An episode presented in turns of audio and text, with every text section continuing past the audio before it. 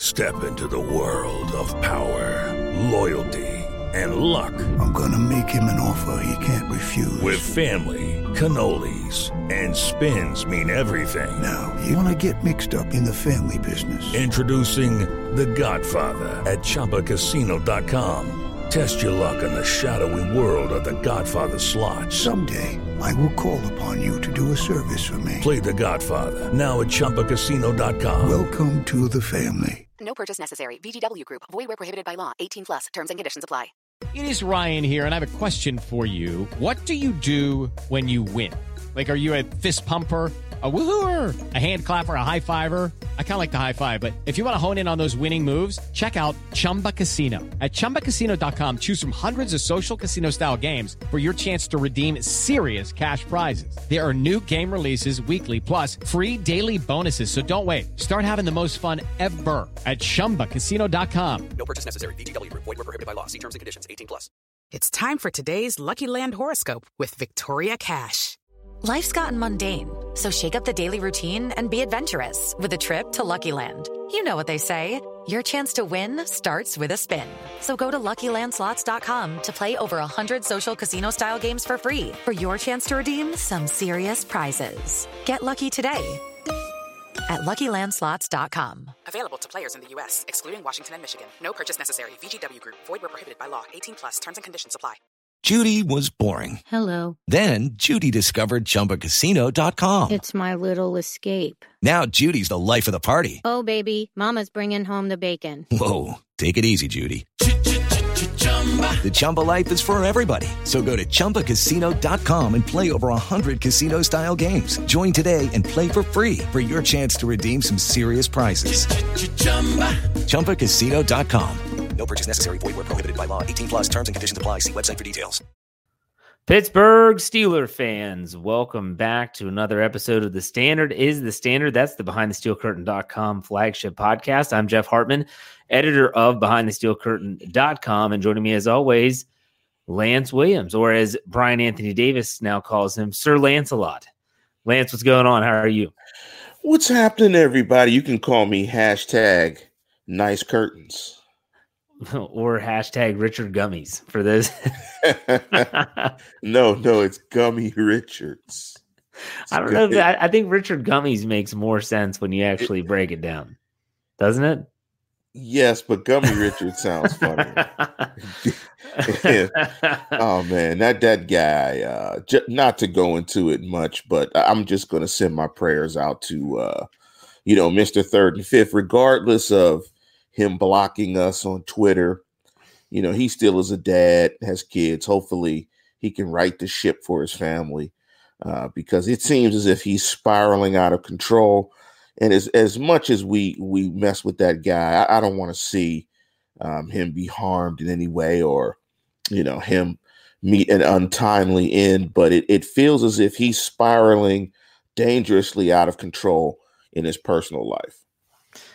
Yeah, that's the best thing you can say is that it's for those that are parents, for those that yeah saw some of the video footage, it's it's bad. Now, I do have a quick story to share with you, Lance, and, and it kind of is a question at the same time. I, I was telling my wife the other day that I had never had a moment where someone recognized me from behind the steel curtain. Like Ah, never. interesting. You know? Now Brian Anthony Davis and Dave Schofield have both have had those moments. And so um I was coaching my son's Special Olympics basketball team the other day, and there was someone that was there watching uh, their child, and he comes up to me and he says, "Hey, are you? uh What's your name?" And I said, uh, "You can call me Jeff." And he said, "Hartman." I said, "Yeah." He said, "Oh my gosh, I watch you on YouTube all the time." I'm like, "Oh my gosh, here it is, finally."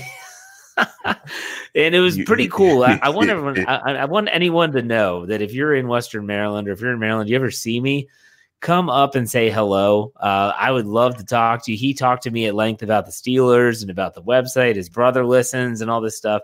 Have you ever had that happen to you out in California? Has anyone ever recognized you from the show? No, I haven't had that happen, but I've had somebody approach my aunt, strangely Really? enough. And um, he was like, uh, Do you know Lance? And she was like, That's my nephew.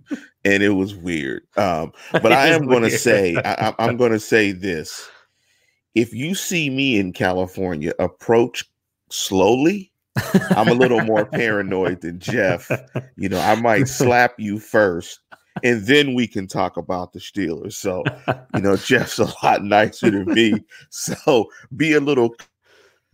You know, I might, you know, get you with the two piece and a biscuit first, and then we can talk Steelers. But you'll understand once we vibe as as members of the black and gold and Steeler fans.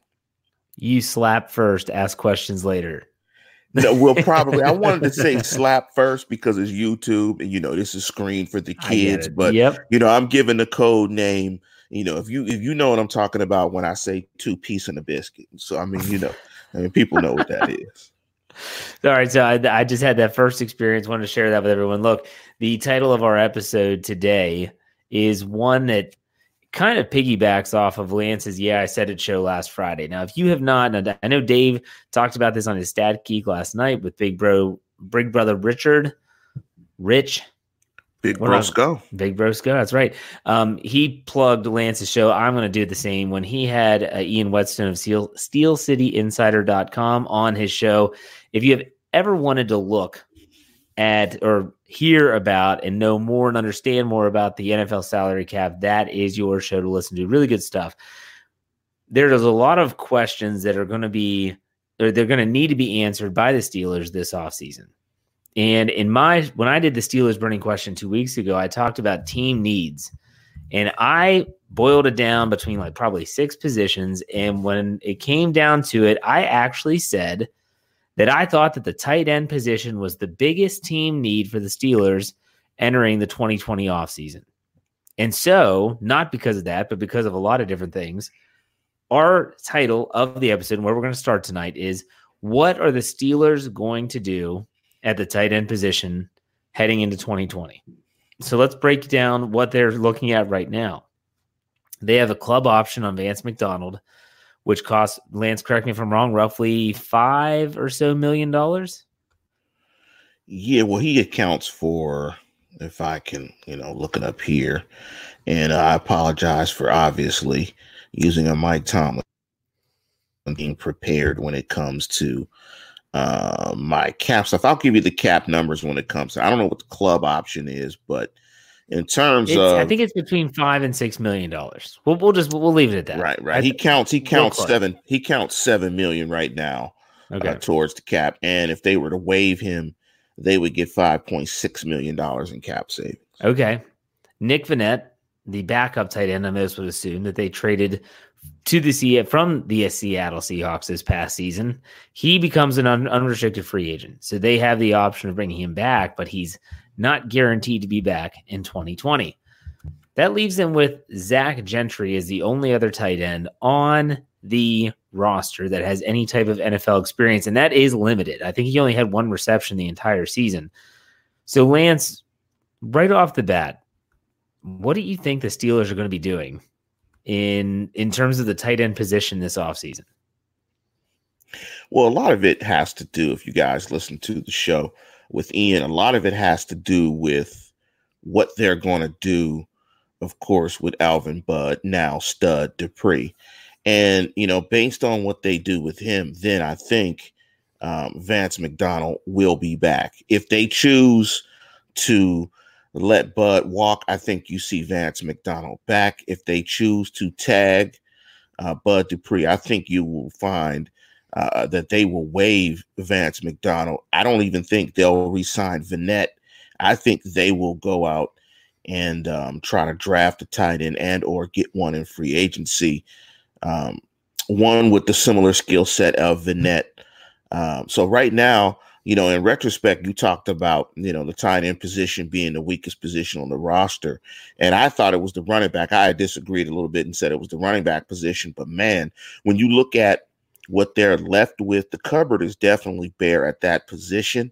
And I would agree with you in retrospect that the tight end position is the weakest position. But like most things that are going to occur with the Pittsburgh Steelers from a roster perspective, a lot of it is going to hinge on what they do with Alvin, quote unquote, stud Dupree. And we're going to get to him next. I want to spend a, a, little time talking about that. But before we get there, let me ask you this question. And it's a simple question. The answer might not be as simple. What is it when you think about your ideal offense, ideal offense? How do you view the tight end position in the Steelers offense? Now, I know that Randy Fichtner had a rough 2019, Randy land, as I call it, where no fun happens. Um, what exactly, when you think about the tight end position, what would you love to see from the position? Because that can dictate what they do in free agency. Does that make sense? I know. I see. Where, I see where you're going. Okay. I like. I like Vance McDonald. I mean, when Vance is healthy, I mean that's an issue that's going to come up. You know, with the evaluation, that was one thing in talking to, to Ian that really came up with when you're talking about free agency and you're talking about signing guys largely it, it, it, it's player evaluation. You have to get the player evaluation right. Once you evaluate the player, then you can determine whether you want to allocate resources to that player. I think Vance is what you want as a tight end. I mean, he has the ability to vertically stretch the field in the seams and outside the numbers. He's a disinterested blocker. That's probably being nice, but I mean, when you add him, he's a dynamic playmaker. I mean, we all saw what he did in uh, last year, and there's not too many tight ends that can do that at the position. So I, think he's the type of tight end that you want. I mean, the, in an ideal world, he would be a better inline blocker, but you know, I'm not going to knock him too much for that. I think Vance is what you need, provided he can stay healthy. I don't know. I just don't know if what he brings to the team is worth that much money especially in a year where they need the cap space. And I know that a lot of it depends on Bud Dupree, and we're going to talk about that. But ultimately, Vance McDonald is known for the stiff arm heard around the world against the Tampa Bay Buccaneers on Monday Night Football in 2018. We remember that. But ultimately, other than that, I just don't know if what he brings to the team is worth the amount of money, which I just said. So I guess when I think about what what could the what do the Steelers or should the Steelers think about the tight end position is you need a blocker, but I'd love to see them get a little bit more athletic at tight end. And I feel like that can happen in the NFL draft. There's a lot of maybe not in this draft class, tight ends not that great. Um, but you know, you think about like an Eric Ebron type, and I'm not, I'm not, I know, I know Eric Ebron. I'm not talking about him specifically. Eric Ebron type and that's someone that can is a little bit more of a receiving threat than it is a blocking. I know that's not the Steelers' mo.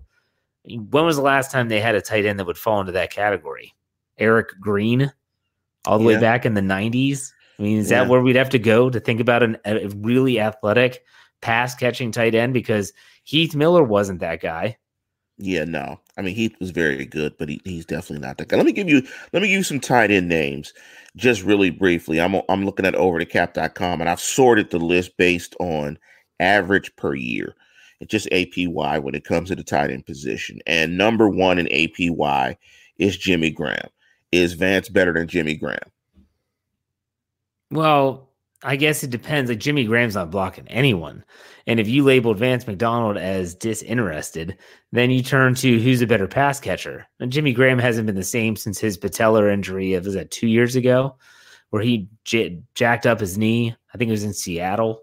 Um, I'm not. I'm not sure at this stage if Jimmy Graham is that much better than Vance McDonald. Jimmy Graham's going to cost too much money anyways. Just give me your. Just give me your gut. Just. Just. I'm trying to see where you're going to slot Vance and, and what that looks like contractually. I don't so, think he's he would not make what Jimmy Graham is going to make. So he's not as good as Jimmy Graham. So you're saying Jimmy's better. Yep. All right. Travis Kelce is better. Yeah. Jordan Reed from the Skins. Oh my, he's never healthy. So I would say Vance is better than Jordan Reed. Jordan Reed's got concussion issues. He's never or hamstring concussion, you name it. He's never on the field. You Kyle talk about Rudolph. How about Kyle Rudolph? Oh, he's Rudolph is better than Vance McDonald. Greg Olsen. I'd still take Olsen over McDonald. Delanie Walker. Man, he had a good season. They're pretty comparable, I think. So Zach Ertz. Ertz uh, Ertz will make more. Okay, so I'm going through these numbers. So some of the numbers after Ertz are Trey Burton, Jared Cook, Darren Waller, Tyler Higbee, Jack Doyle. Uh, I would put him in that category. If you're tearing them down, uh, he would be like a, a low tier two tight end, okay. in my opinion. The interesting name that I see on this list, who I really like as a player, and who's younger than Vance McDonald. He's more expensive than Vance. Uh, Vance's average per year in terms of his contract is 6.5 million. I really like Tyler Higbee from the Rams.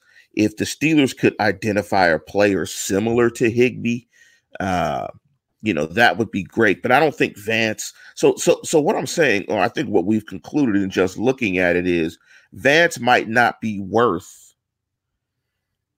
the same as those other tight ends. That his average per year at 6.5 is kind of right there because underneath him, you got Tyler Kroft, you got CJ uh, Uzomah, Nick Boyle, and uh, interestingly enough, you got Jesse James, Vernon Davis, TJ Hockenson, Rhett Ellison. So he's kind of a middle of the road tight end, but it looks like middle of the road tight end still costs about 6.5 to 6 million dollars, you know, on average. Well, and the thing is, and this is something that Ian mentioned on Friday, is that a lot of times if you sign a free agent, you're going to be able to, well, you do what they did with Donte Moncrief, you do what they did with Steven Nelson, that you pay him about $2 million in the first year and then you move more money to the back end and, and it saves you in cap space. So if they were to bring someone in, then they could always try to manage and manipulate that contract accordingly. Um, so let's let's get down to brass tacks here. What do you predict will happen for the Steelers at the tight end position this offseason? I have recommended that they let Bud Dupree walk. I'm kind of giving it up if you haven't heard the show. Well, don't, don't get into Bud Dupree yet. We're talking no, about him next. No, no, no. But I think it cycles okay. down, right? Got it. Um, I but I but I think they're going to to give uh they're going to tag Bud Dupree, I believe. So I think that means that you won't have that you will have to cut Vance McDonald to help get that. So I think they will probably try to re-sign Nick Vannett and draft another tight end. So you'll have a second year player, a rookie, and you'll have Nick Vannett as your tight ends, which will leave the Steelers with probably the worst tight end group in football. Well, they probably were close to that in 2019, even with Vance McDonald yes. on the roster. So, yeah, so I, it'll be even worse, I think. I think in 2020. I mean, I, I'm, I remember when the Steelers traded for Vance McDonald.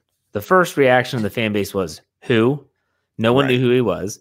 I reached out to then editor of Niners Nation, and said to his name, David Fooch, we call him Fooch. I said, Fooch, can you tell me something about this Vance McDonald guy? He said, I hope you don't like tight ends that can catch. The guy can't catch a cold. He said he's had horrible hands ever since they drafted him. They, he said they drafted him too high. He was out of Rice, I, I believe. Uh, he said, just, uh, he goes, I hope you don't have high expectations. And the first year, he was hurt so much he had a good 2017, especially capped off by that playoff game against Jacksonville, where he really went off and kind of showed some promise with Ben Roethlisberger. 2018 was meh, and then 2019 was he never got the ball thrown to him. No one showed more frustration than Vance McDonald on on the field, um, and so if I were to put my prediction out there, I, I think they let Vance McDonald walk, test free agency. He's going to go somewhere. Someone will sign him because of that stiff arm, probably. And ultimately, I think the Steelers will maybe resign Vannett. They might look for a cheap option in free agency. I said this before on another show. It might have been the Steelers preview. Give me a Matt Spaeth. Give me a Matt Spaeth that is known for blocking. He's not going to cost a lot of money because he's not a pass catcher. Give me a Matt Spaeth and then if you could if you could get Vannett, that's awesome. If not, you try to draft someone that's a little bit more athletic. And I keep coming back to the fact that even though Ben Roethlisberger, we're all hoping and praying that he comes back healthy in 2020, are they going to throw to the tight end? That's a question you have to ask because why would you spend millions upon millions of dollars if you're not going to utilize them in the passing game? It's it's incredible to me. So that's where I sit currently with the Steelers. Think about it this way, Jeff. Think about it this way. Over the three years that Vance has been with the Steelers, in 2017 he had 14 receptions. 2018, 50 receptions, and last year, 38 receptions. That's 102 receptions. Just going to round it. I'm just going to round it to be neatly at that's about 33 receptions, maybe 33 and a half receptions right. yep. uh, over the course of his three seasons. That clearly is not worth $7.1 million in cap. So no. the interesting thing about Vance is, you know, and I may want to, you know, take back my earlier statement is that his production in and of itself may not warrant the pay. So he might just be a cap casualty because he doesn't perform. Yeah. Well, and and that lack of performance is not necessarily all his fault. Like we mentioned, they just didn't utilize the tight end this year. So we'll see how that pans out. I'm sure there's going to be a lot of discussion as the off season approaches, but that was a burning question for me after listening to that show on Friday. I, I do have a couple super chats to get to here. Isaac, longtime listener and viewer of the show, puts five dollars and he said, Lance, that's a normal reaction and Callie is to slap first and ask questions later. He gets you, Lance. So five dollars. Thank you, Isaac, for the donation. We appreciate it. Um, and then we have Kyle thank Smith. you for your service, Isaac, and thank you for your service. Absolutely, yes. Kyle Smith also puts five dollars, and he said, "Here's a donation just because life is beautiful." Amen, Kyle. Thank you. Appreciate that. Jeff, let me read the, the comment from Solar Verse 6. I think this is interesting and it speaks to the body language uh, uh that Vance often showed. Um, I was at the Miami game this year behind the Steelers bench, and if look could kill, the way Vance looked at Mason after every drive, I think Vance wanted to hit Rudolph with his own helmet. it, like I said, he was the. I know people were frustrated with him with the quarterback situation in general, but he was the one, maybe second only to Diontae Johnson, showed some frustration too there were times where he was open, double moves, and he's expecting the quarterback to look up, and the quarterback's checking it down on the in the flat, and he's his arms are going up, and he's ticked off. So there were some frustrations, absolutely, but yeah, and, and there were some frustrations I think with Vance in terms of pass protection. Uh, he definitely let some quarterbacks get hit by letting some free runs on blitzes. Like, look, man, hit this guy. He's an idiot anyway. He's not going to see me on a read, so just ring his bell yeah, I mean, listen to what we're saying. You know, we're talking about 33 receptions a year. We're talking about what you what did you call him as a blocker? Disinterested. And disinterested as a blocker. Last time I checked, Vance McDonald is not the Jimmy Graham type of tight end that's never going to line up in line. Is is going to be more of a receiver. He's never been that guy. Why would you pay him seven and a half million dollars? So yeah, I so can't absolutely, think Jeff. Absolutely, yeah. I mean, you can get 33 receptions from a rookie. Yeah. So I mean, you can get you can get inconsistent blocking and 33 receptions from a rookie. Actually, you, I mean, yeah, definitely. I mean, you you can you can definitely do that. Um, you know, especially and, and he got the 38 receptions this year on 55 targets. So it's not like you know his catch percentage was like 90% or something. I mean, he only had 273 yards receiving, um, 7.2 yards per reception. Uh, I mean, you can get that production in the draft, I, yeah. I think. And, and I think that would definitely be the more, more prudent route for the Steelers. I agree. But like you said earlier in the show, what the Steelers do with Vance McDonald and or any other potential free agent that they have on their roster currently depends on Mr. Alvin Bud, and we call him the stud after 2019 Dupree. Now, you talked at length about this, and not only with Ian on Friday, but you did the Steelers burning question on Saturday. Another good show. Check it out if you haven't yet. About why the Steelers should let Dupree walk. Give us a quick. You already mentioned it in the show earlier, but give us a quick sum, summation of your thoughts on why they should let him walk the reason I, the conclusion I've come to when you look at some of the players that I think they're going to have to cut to create the space, and that was Mark Barron. We just talked about Vance McDonald, Chickillo, Foster, Barry McCullers, and Tyson Alualu.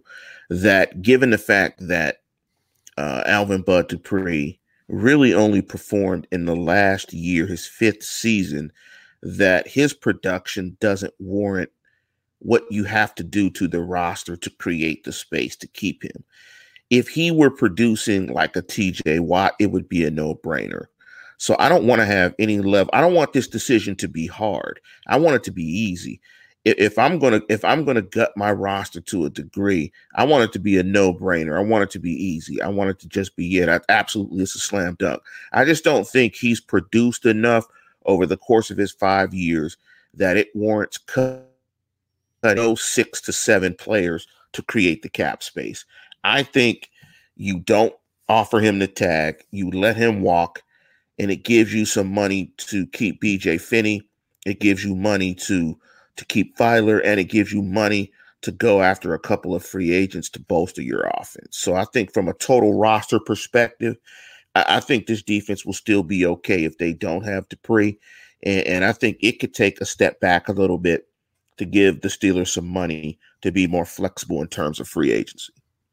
I you had asked me via text message that you wanted my opinion on Dupree and well, and I've been very vocal about how I've believed that the Steelers were going to franchise tag Dupree and that he would be back in one way or another in 2020. I still believe that is what's going to happen. But the more I think about it, and the more I listen to both you and Ian on Friday and then you again on Saturday, the more I'm warming up to the possibility that the Steelers say, you know what? This just isn't the year for us to use this franchise tag to allocate almost $16 million to one player. And maybe they do let him walk. And maybe they say, hey, we're going to follow the lead of, I hate to say this, but like the Baltimore Ravens and the New England Patriots, that team up north. They are not going to overpay for players. They will let players walk and they have a trust that they have the next guy ready behind them. So you look at um, Za'Darius Smith, who was the former Baltimore Raven, who, which ironically was a pass rusher opposite of Bud Dupree at Kentucky together. They came into the draft together. He gets a huge payday in Green Bay this past offseason. And what happens? Matthew Judon steps up and he just, they don't miss a beat. And so my question is, Lance, before I we talk about numbers and you kind of outline that well, do the Steelers have that somewhere on their roster, that next guy that could come in and say, you know what, TJ Watt's really good. He's really good. He's only going to get better. He's going to get a monster flipping contract in a couple years. Cam Heyward's really good. And I'm going to be playing right alongside him. Do they have a pass rusher that can win in that situation on the roster right now? I think they do. But unfortunately for them, that particular player who is very expensive does not stay healthy, and that's Stephon Tuitt. So I think if you take Bud Dupree out of your lineup, but you get a healthy Stephon Tuitt, you know, maybe you put O line there, maybe you draft a position, and maybe with the cap savings that you get from not offering him the tag, you can go out in free agency and get someone similar to a Clark Haggans, like a Clark Haggans type, a complimentary guy. Clark um. But a lot of that will hinge on if Tuitt can stay healthy. Because imagine what this defense would have been with Stephon Tuitt. No, you're right. How dare you not say so, choose our skipper, by the way? How dare you? Not say two's our skipper when talking about maybe it's two's our skipper. and, and remember, I used to always say the phrase. Remember, I used to always say the phrase that young guys have to become the guys. Yeah. Well, you know, this is a case where they're going to have to identify young guys on the roster, and that's one thing that Ian mentioned is that, and a lot of times you know, fans like us believe that your your improvements come from outside of your roster. You bringing in players, so on and so forth. But a lot of times it comes from within your roster and your draft. It's about the jump that players make. I mean, look, look at last Dupree had never gotten more than six and a half sacks. Obviously, there was a level of improvement. Maybe he was motivated by being in his contract year, but he jumped from six and a half sacks to the first time breaking double digits, 11 and a half sacks. I mean, Jeff, we were joking. I mean, before this year, his name was Dud Dupree. I mean, he almost beat up somebody you knew, or or, or writer. He, he to, threatened he him. He, he, did not. He threatened him. he, he, told him to come to. To he told him this is kind of the sidebar. He told him to go to the Southside facility so he could show him what's up. So when you threaten somebody, why would you threaten them to come down to see you? Like, why would I go see Bud Dupree, an athletic freak in the National Football League, for me to get my butt whooped? Like, that doesn't make any sense. You say you're going to come find me. That strikes fear. I'm not driving to the UPMC Rooney Sports Complex to get my butt whooped. That doesn't make any sense. But he did threaten one of our, it wasn't me, one of our writers who's no longer on the staff, but uh, it was funny. It was really Yeah, funny. that's more than the three piece and a biscuit. That's that's a whole bucket of chicken. That's a bucket of chicken, some biscuits, mashed potatoes, gravy, some corn, coleslaw, and maybe some dessert. But you know something that Brad Jewett, I'll put this uh, on the screen for everyone to see. He says keep Bud and Watt together for the next six years. You all talked about this on Friday. Do you really want to allocate that much money to two players? Because how much did Ian suggest that that could potentially cost the Steelers? Over 40 million in cap space. Think about that. 40 million for two players. I'm fine paying Watt. I don't want J- TJ Watt to go anywhere. Yeah, that's Brinks truck money. But if Dupree, if it's okay, we got we're gonna have to pay TJ Watt, Bud Dupree. eh, see you later, Bud. Good luck. We'll get a comp pick for you. That's another thing too. A lot of these teams like Baltimore, and New England, they just break in compensatory draft picks, which can now. I mean, you're talking third round picks. You're talking about picks that can be traded now. You know, the, the Steelers are going to get some of those potentially with players like BJ Finney setting to leave, potentially Bud Dupree if they let him hit free agency. Javon Hargrave, if if if he's gone, which we both assume that he probably will be. These are all going to be comp picks, eh, depending on who they bring in. Obviously, Dave Schofield, if he's in the live chat, he's probably already screaming at me because it's an equation. It's free agents out versus free agents in. Money, money here, money there. Playing time there. You know, exactly. so, but you know, we had a comment. Someone said when when you were like, okay, Stefan Tuitt can be that guy. And I got it. I understood what you're saying. You're saying that Stefan Tuitt can basically cause enough commotion from the inside that is going to free up someone on the outside. But again, just to simplify it, do you think that Ola Adeniyi or Tuzar Skipper or maybe Anthony Chickillo, if they keep him around, are capable of winning enough times to make the loss of a Bud Dupree not as bad? No, I don't. I mean, I don't. I, I, I mean, it is 11 and a half sacks, and he was a terror on the edge in the run game. No, The run game is be- where they would miss him, I think, the most. you know, you know, there will be some drop off, but hopefully, if you add to it, and maybe you get three or four sacks from other guys, maybe let's say you get six sacks from a couple of guys. Um, I mean, there you go. If Tuitt can get eight, you get six there, you get 14. I mean, so you know, you have to mix and match it. I mean, you're going to lose guys, but you know, when Ian really illuminated the point of you know 40 million plus at the outside linebacker position, I mean, that's just not going to happen. I mean, presumably the cap will be about 210, you know, maybe when Watt is due. You know, even if it's 215, say say it's 225. I mean, you're not going to allocate 40 million plus to two positions when you have a salary cap at 215 million. That's just too much. I mean, your defense will cost you, you know, 125 million dollars, 130 million dollars. I mean, you're just not going to do that. Um, you know, of course, they may get some relief to that if you look in the crystal ball with Ben Roethlisberger potentially not being there at the time in which they would offer TJ Watt to deal. I mean, you could get some relief in that way, but still, I don't know if you want to allocate that much money to the outside linebacker position. I mean, the guy just got double digit sacks in his fifth season. I mean, TJ Watt has more sacks in three seasons than he has in five sacks. One's averaging six and a half, one and a half. And I think that's another thing that's difficult for Bud Dupree is when you juxtapose it against TJ Watt, you go, eh, I don't know. I don't know if we should do this for this player. Has he warranted it from a production standpoint and for the pain that it's going to cause our roster if we choose to do it?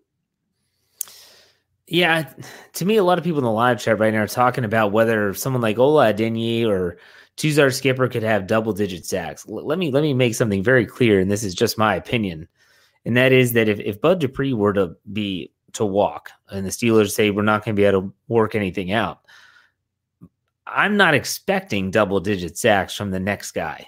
If they were to get the Bud Dupree special six and a half to seven, I'd be happy. I would say, hey, If we have one guy on one side getting 14 and a half, and we have another guy on the other getting seven and a half, that's enough of a force that it's going to cause defenses to have to be concerned about that guy. And then you throw into it, and you all of a sudden your defense is a little bit more complete and you've kind of absorbed that blow. But that's one of the things that we have to talk about is that the defense is so good. And I know a lot of people want to keep it together, but the beauty of the salary cap, and I say that for a reason, because the beauty of the salary cap is to even the playing field amongst 32 NFL teams. And so you can't keep everyone together like in 1970s with the Steelers, where they just had guys like Mel Blount forever. You know, if you put the salary cap back in that era, that they would not be even close to the same team. And I'm not saying they wouldn't have been successful, but they wouldn't have had the continuity uh, across their roster.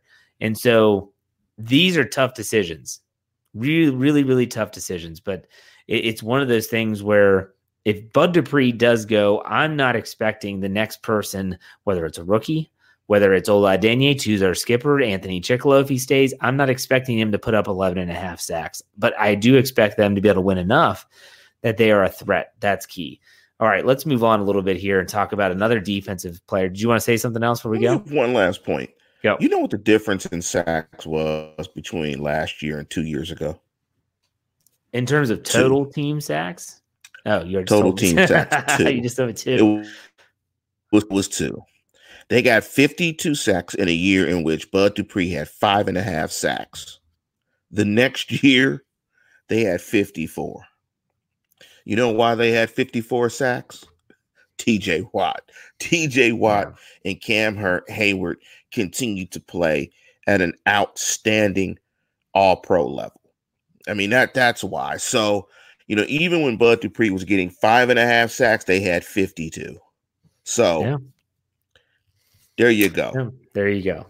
All right, let, us talk about another defender that has been causing a lot of buzz on social media, especially on Twitter. Steelers Twitter is is all sorts of crazy right now in terms of you know who they want, who they think they should look at in the draft, positions of need. The one thing, and Dave Schofield talked about this in his Steelers Stat Geek uh, episode. They always love, love to try and suggest that players should play out of position. We heard it with Ryan Shazier early in his career. Ryan Shazier should be a safety. Uh, okay, that doesn't make any sense, but that's fine. You're entitled to your opinion.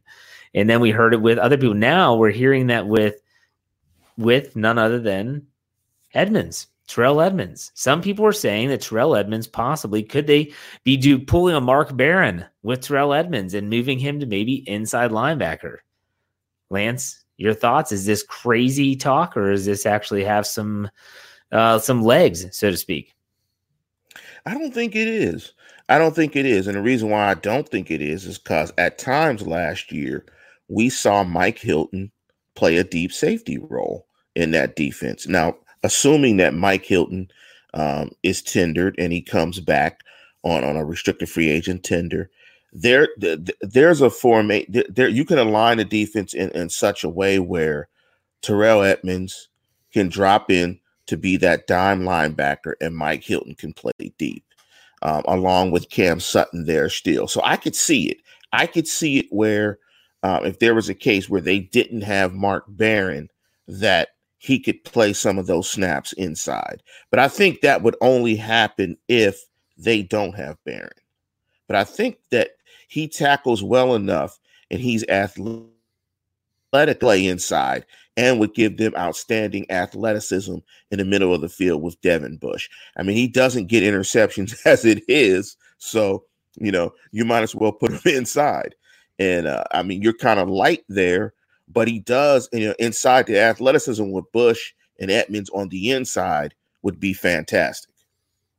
I think that if they can find a safety, whether it's via the draft, free agency, or maybe it's someone on their roster like Marcus Allen that might have just taken some time to develop, Marcus Allen actually screams of a of a guy that can play down in the box in certain sub packages. He's a People, thumper. Yeah, he is. He's a downhill hitter. That's all. He, that's, that's basically his mo. Now, for me though, when I hear this, I think people are immediately thinking that for some reason Terrell Edmunds is going to be standing next to Devin Bush, play in and play out. No, that's never going to happen. But at the safety position, like Lance said, and the Steelers did this a lot in 2019 defensively, they moved a third safety down into the box to play against the run and they put an extra safety back. So believe it or not, a lot of times Kam Kelly came onto the field and they moved him around and they moved other safeties around. I could see Edmunds being that safety that goes down into the box in certain sub packages, which wasn't always dime. Sometimes they ran some unique nickel packages and they moved someone, they could move someone like Edmunds down, but you have to have someone that can take his spot in the back end. If that's Mike Hilton, if that's Cam Sutton, if that's Marcus Allen, if that's Jordan Dangerfield, I don't know right now. But Terrell Edmunds, if he has the intelligence, which I think he does, if he has the athleticism, which I think he does, then I think that he would be a good fit because he's a bigger safety. People are saying that he can't do it. Like you were seeing it in the live chat, I've seen it on Twitter a bunch. If he's shown a struggle with anything, correct me if I'm wrong, Lance, you're more of a defensive guy than I am. It is that he struggles in coverage, yes? Yes. He's at times he's a yes, at times he's a tick slow when it comes to awareness. Think of the play where he gets beat in the corner of the end zone against Arizona, where he just reacts late. I mean, yeah. he sees the play in front of him, he just reacts late and doesn't get there. I think fans in the live chat and listening to the program think of Morgan Burnett. Think of the role that Morgan Burnett played, particularly late in the season, um, particularly against like the New Orleans game, where he was in the box and he was that box safety when they went to dime and they went to nickel. I believe mostly dime. But think yeah. of Morgan Burnett, where he could kind of play that Morgan Burnett role in the box next to an inside linebacker. That give you two guys in inside ends to cover multiple tight ends and could potentially run with slot players. I, I think it gives the Steelers a level of versatility. I like it I don't think, like you said, Jeff, that wouldn't be his primary position. But I think in sub packages and certain packages and certain things, he could slot into that inside linebacker position in a dime or a nickel.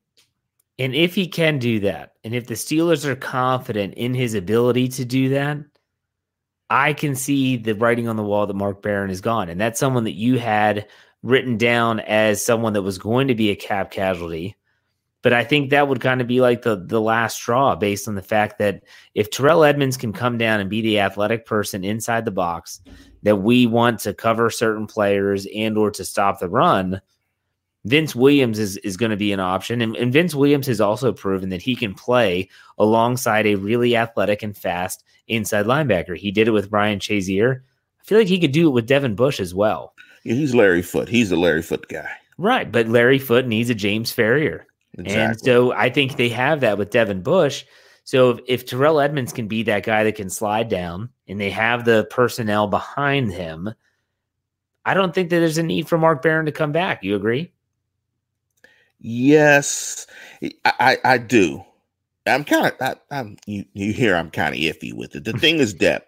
I think the thing is depth when you come to depth when it comes to the inside linebacker position. Because interestingly enough, they started playing um, a one five five where they were playing five linebackers on the field at once last year. They were doing some pretty unique stuff on defense where you know they. I, I mean, I had I hadn't seen that in I, I think ever where they you had, saw they one had the five, horses. five. They had the horses to run for once. Yeah, so I, I I think, but again, you know, with Barron, a lot of this still hinges on Bud Dupree, you know, and what they're going to do with Bud Dupree. If you if they release Bud Dupree, I think that will cascade down, and I think you will see some of the things that we're describing with Edmunds being a box player somewhat. It'll be interesting. I, I really look forward to seeing how the Steelers manipulate the defense this year. It all starts with the salary cap and dealing with that type of stuff. Um, and Edmunds, will play a role in that, not so much from a salary cap standpoint, but like you said, the trickle down effect, how they plan on using players like him in his going into his third season and, and how they value him and how they view him in terms of versatility. So that'll be fun to watch. Let me tell you what I'm most interested to see with this defense next year. A couple of things, three things. One, I'm interested to see if Tuitt can stay healthy and the impact of Tuitt, a healthy Tuitt, over the course of the season on his defense. Two, I'm interested to see the progression of Devin Bush, just to see what he looks like in year two when he starts playing fast, when he stops thinking so much. And three, I want to see what they do with Minkah Fitzpatrick because Minkah Fitzpatrick this year was primarily just a free safety. He played a lot of deep safety. He dealt with that, and Dave talked about it in the No Fly Zone episode that you guys got to check out. he was very instrumental. Him and Nelson were very instrumental in eliminating deep shots against the Steelers. I mean, the deep shots essentially just went away.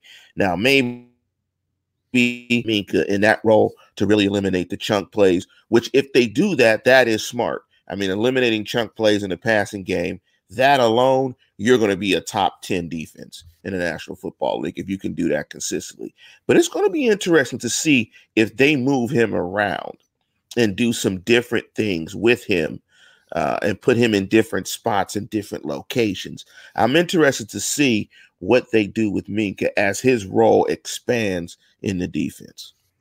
Well, to your second point, I, I think personally that fans got to see a little bit of a glimpse of Devin Bush not thinking so much by the end of the season.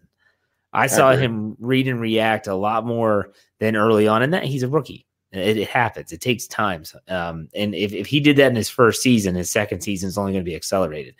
And third, I think Minkah Fitzpatrick is like that brand new toy that they still haven't even figured out all the different things they can do with it. You know, you're like, holy cow! Like the the the, the I, am going to say it. He's the he could be the best playmaker the Steelers have had on defense since Troy Polamalu. You think about what they did with Troy in terms of all the places they put him. He was an instinctive player. He was an intelligent player. He did his film study. At Alabama, they called him Nick Saban's son. Yeah. Because he was always in the room, in the he was always around Saban. He was picking his brain. They said that the there were co- comparisons to how Nick Saban approached the game and Minkah Fitzpatrick. So hey, you might not like Alabama, but you got to respect Nick Saban for what he's done. I mean, the so one thing about last thing I want to say about Minkah Fitzpatrick is he made a lot of tremendous plays last year, the scoop and scores, all that different stuff. But I think one of the best plays he made last year was the open field tackle that he made against Kyler Murray. Um, you know, it, it, the re, the recognition that fast, closing that fast, and making the open field tackle against that guy. You know that that to me uh, was one of his most impressive plays in the 2019 campaign. Pick six against the Indianapolis Colts would be up there too. Yes, because absolutely. his closing speed. Because I know when that ball left, uh, that was uh, was the backup quarterback Cody. Is it was no? Who was the no? It's, it's um Brian Hoyer. Not Cody. Yes, when when Brian Hoyer, who's an experienced veteran, when he threw that pass, I guarantee he thought touchdown touchdown, tight end down the seam, and then bang, out of nowhere, that closing speed, good hands, picked it off, speed to take it the distance. So, all right, let's let's move on from the Edmunds and the defensive talk, and let's go to a little true or false. Lance, it's something that we both wanted to do for this episode. It's not going to take long. We're going to say a specific um, statement, and then we're going to say whether you think that's going to be true in 2020 or false in 2020. Are you ready? Yes, fire away. And if people in the live chat that are watching live on YouTube want to join us, if you didn't, you can. You got to mm. keep up. You got to keep up. What are you laughing at? Judy was boring. Hello. Then Judy discovered ChumbaCasino.com. It's my little escape. Now Judy's the life of the party. Oh baby, Mama's bringing home the bacon. Whoa, take it easy, Judy. The Chumba life is for everybody. So go to ChumbaCasino.com and play over 100 casino style games. Join today and play for free for your chance to redeem some serious prizes. ChumbaCasino.com. No purchase necessary. Void where prohibited by law. 18 plus terms and conditions apply. See website for details. With the Lucky Land slots, you can get lucky just about anywhere. This is your captain speaking. Uh, we've got clear runway and the weather's fine, but we're just going to circle up here a while and uh, get lucky. No, no, nothing like that. It's just these cash prizes add up quick. So I suggest you sit back, keep your tray table upright, and start getting lucky. Play for free at LuckyLandSlots.com. Are you feeling lucky? No purchase necessary. Void where prohibited by law. 18 plus terms and conditions apply. See website for details. Look at that tra- trash. He didn't even put a verb in there. That's that's when you like when somebody says Edmunds, not and you don't put the is in there, you, you know he really thinks Edmunds is trash. There's no verb at all, no linking verb, nothing. Okay, here we go. True or false time. True or false? Ben Roethlisberger starts at least twelve games. True. Woo. Okay. All right. I agree. I agree because if there's one thing we know about this offensive line, even if they lose Ramon Foster, or cut Ramon Foster is that they do better in pass protection. I think Ben's going to help with that. I think he comes back. I think he plays more than 12 games. Now, this one might be a little bit more challenging. True or false? James Conner stays healthy and plays in at least 12 games. False. Really? Yeah. I'm going to say true. I think he's going to miss time, but I don't think he's going to miss four games of time. I'm going to say that he plays 14 games. I think he misses two. Is CBD oil legal in the NFL? Yeah, man. There's no THC in that stuff. So yeah, man, if he uses CBD oil, uh, maybe he, he, he, better use uh, the cream and the clear and some CBD oil or something. Uh, he's got he's got to try something. All right, here we go. False. This is one that you wanted. True or false? The Steelers' leading rusher in 2020 is not on the current roster. I'll say that again. The Steelers' leading rusher in 2020 is not on the current roster. True or false? I'm gonna say true. I think they draft a back. I, I think they draft a running really? back. But Ah, but but but if Ben plays more than 12 games, he's they're not running it that much anyway. So that's true. Uh, I'm gonna go with true. I, I think their leading rusher is not on the roster. I have no faith in James Conner, hence my previous answer of false. So I'm gonna go F and T. False and true. I don't I don't agree with what you said about them drafting a running back. I, I feel like they have I feel like the stable of running backs that they have in terms of how long they've had them, uh, unless they are unbelievably disappointed with players like Jaylen Samuels and Benny Snell Jr., Kerrith Whyte is kind of like an addition. You know, they didn't draft him; they picked him up off a practice squad. But when you look at James Conner, he still has one year left. He's dirt cheap for what he's done in terms of he did have one year of a lot of production, 2018. Um, if you look at Conner Samuels and Snell, I just don't see how they draft a running back, at least high in the draft. I just don't see it. So for me, I'm going to say that this is false. That the Steelers' leading rusher, I think it is on the current roster, whether that's Benny Snell, Jaylen Samuels, or if it's James Conner. I don't know. Um, but I, I don't think that they draft or pick up a free agent running back. That's just me. All those guys are dash guys. I'm not saying that they aren't. I'm just saying that you know that the Steelers don't like to admit that they were wrong in any any way, shape, or form. That is And true. It is true. true or false. And so because of that, if they were to draft a running back this year, let's say in the second round, their first pick of the draft, that would be basically saying a white flag of we were wrong. Benny Snell's not that good. Jaylen Samuels isn't what we thought he was. And James Conner is about to be a free agent. Yeah, they're bad at they're that. They're bad at running back, particularly when you look at the division. I mean, you got Mixon, you got Chubb, and you got Mark Ingram and Lamar Jackson. I mean, geez. I mean, they're terrible at running back when you hey, they got to do something at the running back position. They're good at receivers. Yeah. They're, they're good at receivers. Cut them all you want in certain positions, but they are good at receivers. All right. You ready for the next one? Yes. True or false? The Steelers will have more than 50 sacks in 2020. True. I got to go with true as well. We, we both said false last year before the season and said there's no way they can do it three years in a row. And here they are. I mean, They they, did get it again. pressure. So, I mean, yeah.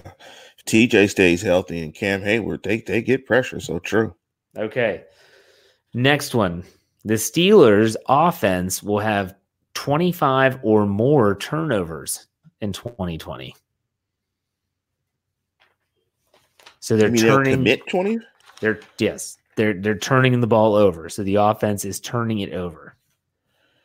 Hey, that's a lot. How many they have this year? They had. I, they, I don't know. They turned it over every game this year. I think the They did at least good- 16. a, a, good true or false would be would will the streak continue? Uh, I'm gonna We say all- false. we already know 25 seems a lot. Uh, seems Okay. 25 seems like a lot. I'm I'm going to say false. Well, they and I'm going to go ahead. and I'm going to say that the streak does end finally in in 2021. Well, 2021. The next this year is 2020. No, well, I'm just, I did say 2021 because you play games. That's how I keep track of it in my head. But in 2020, I think the turnover streak will be snapped. Okay. And no, false. They'll have less than 25 turnovers. If they have 25 turnovers, they're not going to playoffs. All right. I, I, I agree it's false. I don't think they'll have that many. All right. So let's go to the last one. And that is true or false that the Steelers defense will have 25 or more takeaways in 2020. True. Really? True. What what, I- what number are you thinking? Like what number comes to mind?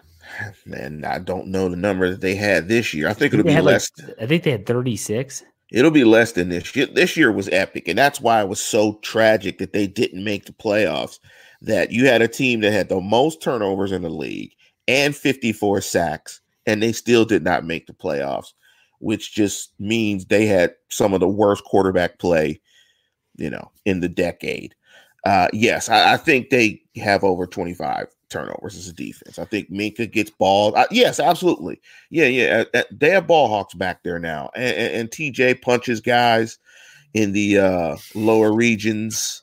and uh, yeah, absolutely. They're gonna have 25 plus turnovers. Punches them in the Richard Gummies. Yes, the Um, Richard Gummies. I'm going to go with 30. So I'm to say true. The funny thing is, you bring up about the playoffs and you bring up about the sacks and you bring up about the takeaways. You know what wasn't very good? Their ratio, their over, under, their plus minus. They, yeah, they did have a lot of takeaways, but their turnovers did not counteract as much as we I thought. mean, they turned it over every game. Yeah, So, exactly. I mean, they had one. They spotted you one. Let me just give you one turnover. And typically, it wasn't just one; it was two to three. Yeah. So, uh, All right. Yes, yes. Okay, so we're, we're wrapping things up here. Can I And ask I- a true or false? A freestyle true or false? Yeah, let's do it. Duck will n- never play another game for the Pittsburgh Steelers. He will never start another game for the Pittsburgh Steelers. True or false? I think it's true that he's not going to start another game. I'm going to say go, ahead and answer it uh, because I have a follow up to that. I'm gonna say true, even though I have my fatigue hat on and go. all yeah, that you've wear- stuff. you've been wearing that a lot. Yeah, no, he'll never play. He'll never start for the Steelers. If he starts for the, I mean, you saw that Baltimore game. Oh, Jeez, he'll never start for the Steelers. My next question and follow up to that is: Will Devlin Hodges even make true or false? Devlin Hodges doesn't even make the Steelers roster in 2020. True. You don't even think? Do you think like Paxton Lynch? Yes, I think Okay. Devlin Hodges will not make that. His performance over the last stretch was awful. Um, it was about as pedestrian as Jimmy Garoppolo's. Um, unfortunately, well, but you know he's in a Super Bowl though because they ran for five million yards and killed Aaron Rodgers. But yes, Duck was terrible. Uh, I don't think his performance. I mean, I, no, true. I think he gets cut. That the Duck Dynasty era will, I think, in my opinion, will forever be remembered by Steeler fans. But I can't think of another situation or a quarterback that came in. I mean, people might say the Tommy Gunn, Tommy Maddox, the Tommy Gunn era, but better than Duck. but he played that was more than one year. People forget. So take that for what it's worth. Um, Duck was bad. He was I mean, bad. Duck, was bad. Mason Rudolph was bad too. Okay. Last thing, Lance, I want to get your thoughts on the Super Bowl. You kind of brought up the 49er game, which I thought was bad. Just, uh, it wasn't even interesting to it was watch. good It in my house. I mean, Well, I bet your wife was, Yes. yes, as a 49ers fan, was very happy. But it, to me, I was just like, yeah, I, th- there wasn't a game, at least in the Kansas City game, that the Chiefs were trailing at one point. Down, I think down 17 nothing.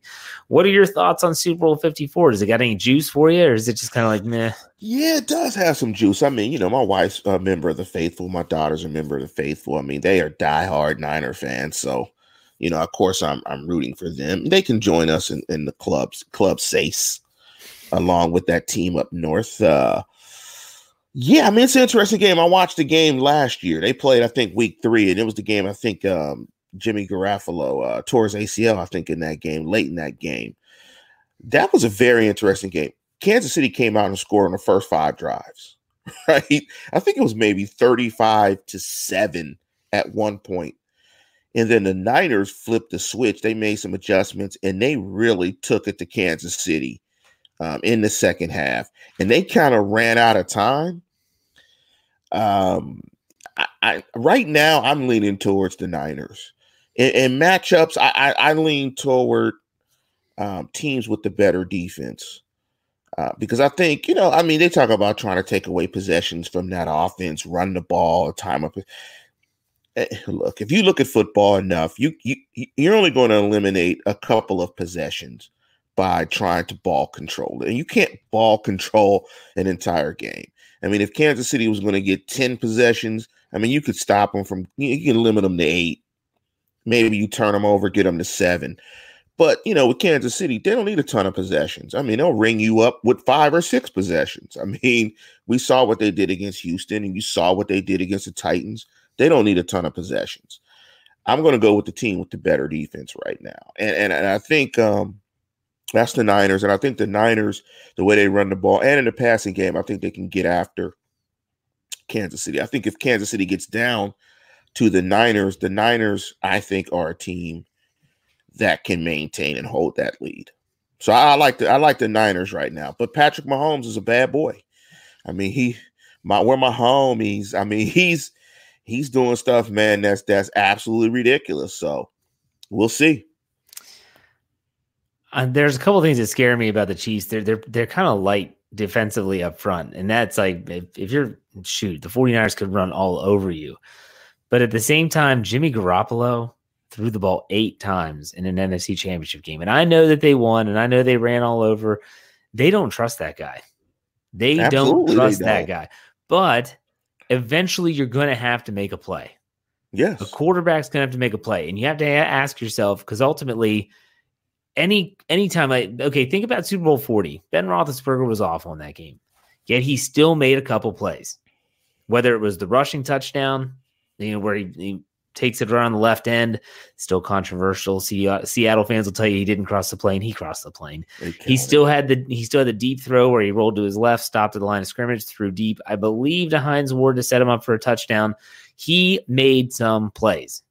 He it wasn't a good game for Ben, but at the same time, he made some plays. Is Jimmy G going to be able to make some plays when it matters? I think he can. It, they scheme it up so well in San Francisco and with that running game. I mean, he's throwing into oceans, not windows. He's throwing into oceans. It, it, but it all hinges on the running game. If they get that running game going, Kansas City will not be able to stop. They because they they create chunk plays and shot plays out of like 21 personnel, two running backs, one tight end, and they get you in base defense, then they spread you out, and then you're just the more I'm thinking about it as I talk about it, the better, the more complete team is the Niners. The question is what the one you brought up is the difference in the quarterback position enough for Kansas City to win because the gap between Mahomes and Jimmy Garoppolo is cavernous. Because I tell me if you if you disagree with me. Do you think Mahomes is the best quarterback in NFL? That's a tough question. Um, I think that right now he is probably the most complete and the best. Yes, I would say yes. I mean, people want to say like Lamar Jackson's an athletic freak. Mahomes has he's the Mahomes, yeah. he's not Mahomes. Mahomes has the intelligence. He's got the the arm. He's able to stand in the pocket. He can run if he needs to the thing about this game is that can San Francisco score with Kansas City if Kansas City goes on a roll? Uh, they go on a no, roll when he throws no. and he throws and he throws four touchdowns in a quarter. Like he's done this playoffs. Yeah, like you no. know, like no, because you yeah, Kansas City's defense is not as good as San Francisco's, but you know that Patrick Mahomes and that offense can carve you up quick. Quick. Here's the thing about Mahomes too. The thing about Mahomes, what what the Niners are going to have to prevent is those Mahomes plays, those ridiculous. You know, so I watched the Titan game when they beat when the Titans beat them early in the season.